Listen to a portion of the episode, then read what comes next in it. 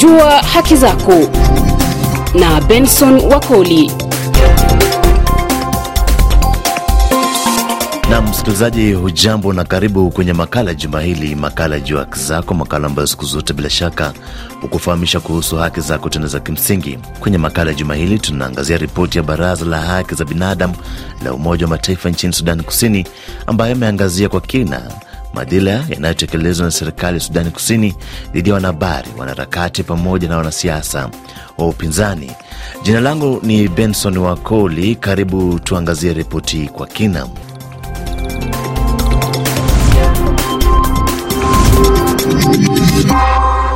Umoja wa Mataifa kupitia afisi yake ya haki za binadamu nchini Sudan Kusini imeeleza kusikitishwa kwake namna waandishi wa habari wanavyonyanyaswa na vyombo vya usalama nchini Sudan Kusini, lengo likiwa kuzuia taarifa zozote zinazopaka tope serikali. Baadhi ya wanahabari wanaokiuka maagizo ya serikali wakitishwa kufungwa jela, kuuawa, wanawake wakiripotiwa hata kubakwa. Kwa mujibu wa Yasmin Saoka ambaye ni mwenyekiti wa baraza la haki za binadamu nchini Sudan Kusini, vyombo vya habari nchini Sudani Kusini vina polisi ambao hudhibiti taarifa ndani ya vyombo hivyo vya habari.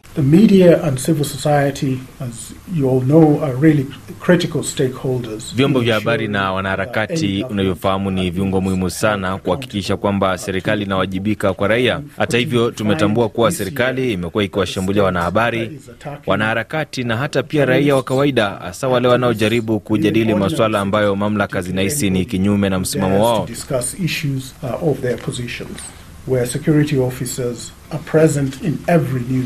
Polisi wametumwa kwa kila chombo cha habari kule Sudan Kusini, ambapo wanadhibiti habari zinazorushwa hewani. Hata vyombo vinavyotumia mitandao vinalengwa.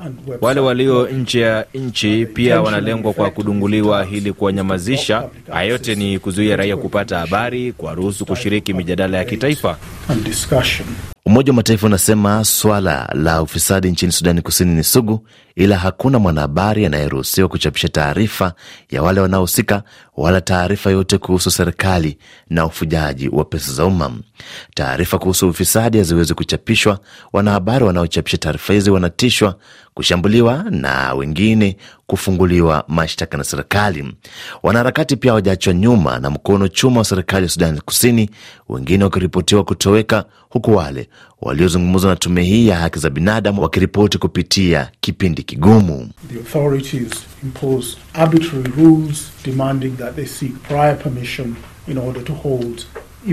Serikali imeweka vikwazo vingi kwao, wakitaka kufanya mikutano, hata kongamano, ikiwataka kutoa taarifa mapema kabla ya kufanya mkutano wowote. Kuna kile wanasema kufuatiliwa na serikali moja kwa moja na mawasiliano yao. Wanaharakati wanakabiliwa na changamoto nyingi tu. kila wakati wanapojaribu kutoa maoni yao kuhusu ukiukaji wa haki za binadamu, na hili linawazuia kutekeleza wajibu wao, maana watu wanaogopa kuzungumza wazi hata katika mikutano yao maana wanafahamu fika matokeo ya kuzungumza bila kuogopa ni kifo. Mbali na maswala hayo yanayohusu wanahabari na wanaharakati, viongozi wa upinzani pia hawajasazwa, wakati huu serikali ikisisitiza kwamba uchaguzi utafanyika mwaka ujao. Wanasiasa wa upinzani wameambia Umoja wa Mataifa kwamba wanaangaishwa na serikali kufanya mikutano na kwamba wanahisi nchi hiyo haijajitayarisha kwa uchaguzi vilivyo hasa ikizingatiwa baadhi ya vipengee muhimu vya mkataba wa amani wa mwaka 2018 bado vinasalia na mapengo ambayo yanastahili kujazwa. On elections, a lot of people are pessimistic, uh, for several reasons. Kuhusu uchaguzi, watu wengi wana wasiwasi kutokana na sababu kadhaa, ikiwemo swala la muda uliosalia uchaguzi huo ufanyike, kusema kweli ni mdogo, na itakuwa vigumu tuanze kuwasajili wapiga kura na kuhakikisha kuwa kuna usalama wa nchi nzima, ili kuhakikishia watu usalama wanapofanya kampeni na pia kupiga kura bila uoga. Uh, and that's why we're strong in our recommendations. Ndiyo maana tunasisitiza kwamba serikali sharti ibadilishe msimamo wake na kuwakataza maafisa wake wa usalama wa taifa kutoingilia masuala ya siasa na haki za binadamu. Zaidi ni kwamba Sudan Kusini bado hata haina katiba inayoeleza mfumo wa serikali, ikiwemo watakuwa wanapigia nani kura, rais au waziri mkuu. Kauli ya Yasmin inaungwa mkono na Bwana Banli Afoko ambaye ni kamishna wa baraza la haki za binadamu la Umoja wa Mataifa nchini Sudani Kusini, anayesema serikali ya Sudani Kusini ni sharti iweke mikakati kuhakikisha kwamba kila raia wa nchi hiyo anapata haki ya kupiga kura. And one fundamental human right of every citizen is political participation. Mojawapo ya haki kuu ya raia ni kushiriki kwa maswala ya kisiasa. Kwa hivyo tunazidi kufuatilia hali ya watetezi wa haki za binadamu, mashirika ya kiraia, vyombo vya habari na wanahabari, uhuru wa kujieleza, maana kuna vikwazo vya kushiriki kwa maswala ya kisiasa.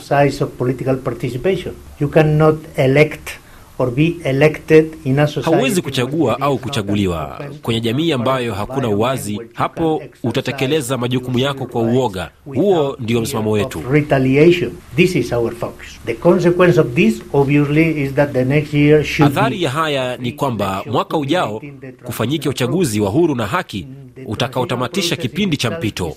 Hata hivyo, kipindi cha mpito si swala la umuhimu kwetu. Jukumu letu ni kuchapisha na kutoa taarifa kwa Baraza la Haki za Binadamu za raia wa Sudan Kusini. Jua haki zako na Benson Wakoli. Ripoti hiyo Umoja wa Mataifa pia haikusaza mataifa jirani ya Kenya na Uganda kwa kushirikiana na utawala wa Juba kuangaisha raia wa Sudani Kusini wanaoishi katika mataifa hayo. Ni hatua inayotokana na mamlaka za Kenya kudaiwa kushirikiana na za Juba kumkamata mwanasiasa wa upinzani Morris Mabior Bak ambaye alikuwa ametafuta hifadhi nchini Kenya na alikamatwa na kurejeshwa nchini Sudani Kusini mwezi Februari mwaka huu. Bani Afako ni kamishna wa baraza la haki za binadamu la Umoja wa Mataifa nchini Sudani Kusini. Kenya, Uganda or other neighboring countries, what we are asking them is to Kenya, Uganda na mataifa mengine jirani, tunatoa wito kwao tutekeleze uwajibikaji katika kila demokrasia. Sharti wakomeshe dhuluma dhidi ya binadamu zinazodaiwa kutekelezwa na maafisa wake. Kule Sudan Kusini hali ni ngumu hata zaidi, maana imekuwa vigumu kwetu kutekeleza mikakati ya mpito ya haki iliyotiwa saini miaka sita iliyopita. We can only imagine how difficult can be implementing Sasa tunawaza itakuwaje kutekeleza swala la uwajibikaji, sio kwa makosa ya kale, ila haya ya sasa. Hiki ndicho kinafanyika kwetu. Sisi ni kuwasilisha ripoti yetu kwa baraza kuhusu kila kinachoendelea na husika kukosa kuchukuliwa hatua na kwamba waathiriwa wanateseka. Suala la haki za binadamu, msikilizaji, nchini Sudani Kusini limesalia kizungumkuti kutokana na kwamba kuna makundi mengi tu ya wapiganaji yanayolenga kutafuta uungwaji mkono kutoka kwa raia wa kawaida. Makundi haya yameendelea kutekeleza ukiukaji mkubwa wa haki za binadamu licha ya kwamba Umoja wa Mataifa umeendelea kufanya juhudi za kuhakikisha ukiukaji huu unakomeshwa. Si mara moja au mara mbili, ripoti zimechapishwa kwamba baadhi ya raia wameuawa kutokana na msimamo wao wa kukataa kuunga mkono baadhi ya makundi, jimbo la Unity likiwa moja ya majimbo hatari sana nchini Sudan Kusini kwa wafanyakazi wa kutoa misaada kufanya majukumu yao. Miaka miwili iliyopita, makundi ya magenge yalihusika kwa mauaji ya madereva waliopeleka bidhaa mbalimbali nchini Sudani Kusini. Licha ya hali kutulia, madereva hao bado wanasema suala la usalama katika barabara za Sudani Kusini linasalia tete. Roman Waema ni mwenyekiti wa madereva wa masafa marefu nchini Kenya. Kusema ukweli, hii kitu inahuzunisha. So sisi tunaiomba serikali pamoja na East African Community waangalie haya mambo katika misingi ya kibinadamu, na hata kama ni biashara itakayofanywa, hii biashara ifanyike katika misingi ya kuheshimu haki za kibinadamu. Sisi madereva hivi karibuni tutachukua uamuzi ambao hautakuwa mzuri kwa serikali za East Africa, maana hakuna dereva kutoka Tanzania, hakuna dereva kutoka Uganda na hakuna dereva kutoka Kenya ama Rwanda atakayepeleka mizigo Southern Sudan. Msikilizaji, basi kwa nukta hiyo, makala haya ya Jua Haki Zako yanafika kikomo, ambapo kwa kina tumeangazia suala la haki za binadamu nchini Sudani Kusini. Jina langu mimi ni Bwana Benson Wakoli, msimulizi wa makala haya. Hadi makala mengine juma lijalo ndani ya idhaa hii ya RFI Kiswahili. Kwa heri.